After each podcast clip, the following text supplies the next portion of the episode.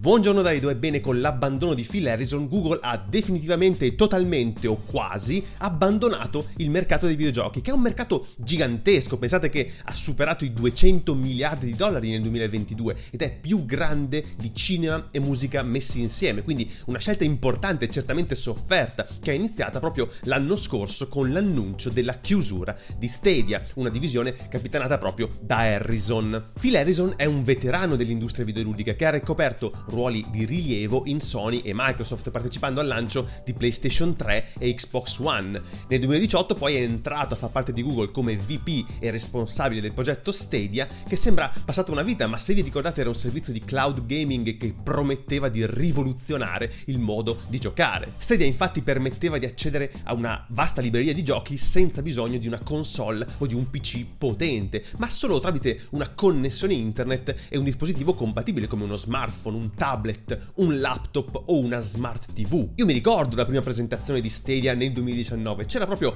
Phil Harrison sul palco introdotto da Sundar Pichai e tutti i presenti e chi guardava in streaming erano a bocca aperta. Se vedete il video che adesso vi sto riproponendo qui, si sentono continuamente gli oh del pubblico perché stavamo assistendo a una cosa incredibile, specialmente quando un tecnico porta un tavolino con vari device sopra, un Chromebook, uno smartphone, un PC di fascia bassa e Harrison gli fa iniziare iniziare una partita ad Assassin's Creed sul primo e questo poi in maniera del tutto fluida passa allo smartphone e riprende a giocare esattamente dallo stesso punto in cui aveva lasciato poco prima. E la stessa cosa poi con il PC aprendo un browser.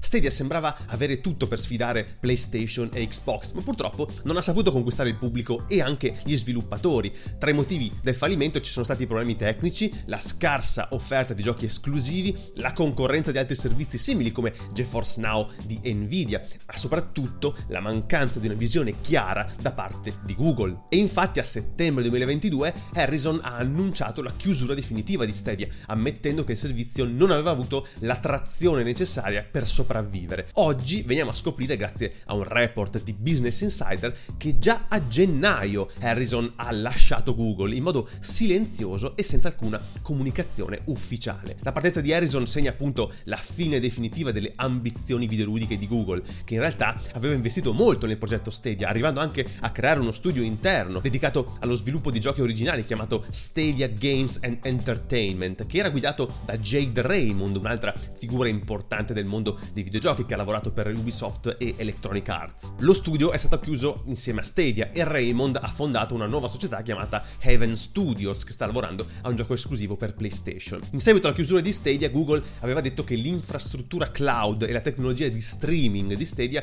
sarebbero state concesse in licenza a terze parti, cioè ad altre aziende o servizi che volevano offrire ai loro utenti la possibilità di giocare in streaming a determinati giochi. Questa opzione era stata usata in passato da alcune compagnie come ATT e Capcom per promuovere alcuni giochi come Batman Arkham Knight e Resident Evil Village. Questo significa che non vedremo più nessun gioco basato sulla tecnologia di Stadia in futuro, a meno che Google non cambi idea, ma le notizie dell'abbandono di Harrison direi che mettono una pietra tombale abbastanza definitiva. Al momento tuttavia esiste un'unica piccola fettina di Google dedicata al mercato del gaming ed è una divisione chiamata Google Play Games Services che offre strumenti e servizi per gli sviluppatori di giochi mobile come le API per la funzionalità social, il cloud saving, le statistiche e i trofei. Ed era tutto per questa mesta notizia che mette un ulteriore dito nella piaga, pensavamo di aver superato il trauma della chiusura di Stadia, ma ogni volta è una sofferenza. E vabbè. Ah, visto che siete arrivati fin qui, siete probabilmente la nicchia affezionata di pubblico. Volevo rispondere a una critica che ultimamente sento spesso, cioè che non guardo in camera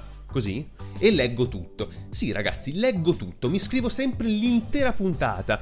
Anzi, guarda, in questo momento vi sto facendo vedere che sto scrivendo su Notion esattamente il testo che vi sto leggendo, perché mi scrivo tutto, anche le conclusioni e i saluti. E perché questo? Perché secondo me così riesco a dare un ritmo migliore all'episodio e funziona meglio. Poi voglio stare sempre intorno ai 5 minuti e vi assicuro che andando a braccio o a memoria è molto molto difficile e si rischia sempre di perdersi delle robe o ripetersi. Potrei leggere leggere pezzo per pezzo e poi ripetere guardando in camera cercando di ricordarmi tutto, ma il problema di questo approccio è che farei sicuramente molti errori e mi servirebbe molto tempo per ripetere, tagliare, montare e io non ho questo tempo se voglio fare quasi un episodio al giorno, devo farlo in un'oretta al mattino prima di lavorare. Insomma, vi ho spiegato le mie motivazioni, eh, però non voglio difendere a spada tratta la mia scelta. Ho sentito qualche voce critica e qualcuno invece contenta. Fatemi sapere eh, nel modo che volete, nei commenti o in messaggi privati, tanto sapete dove trovarmi. Io i consigli li ascolto sempre, sono uno che pensa che cambiare idea sia un segno di intelligenza, quindi boh. Era davvero tutto, grazie per avermi seguito anche oggi e ci vediamo alla prossima.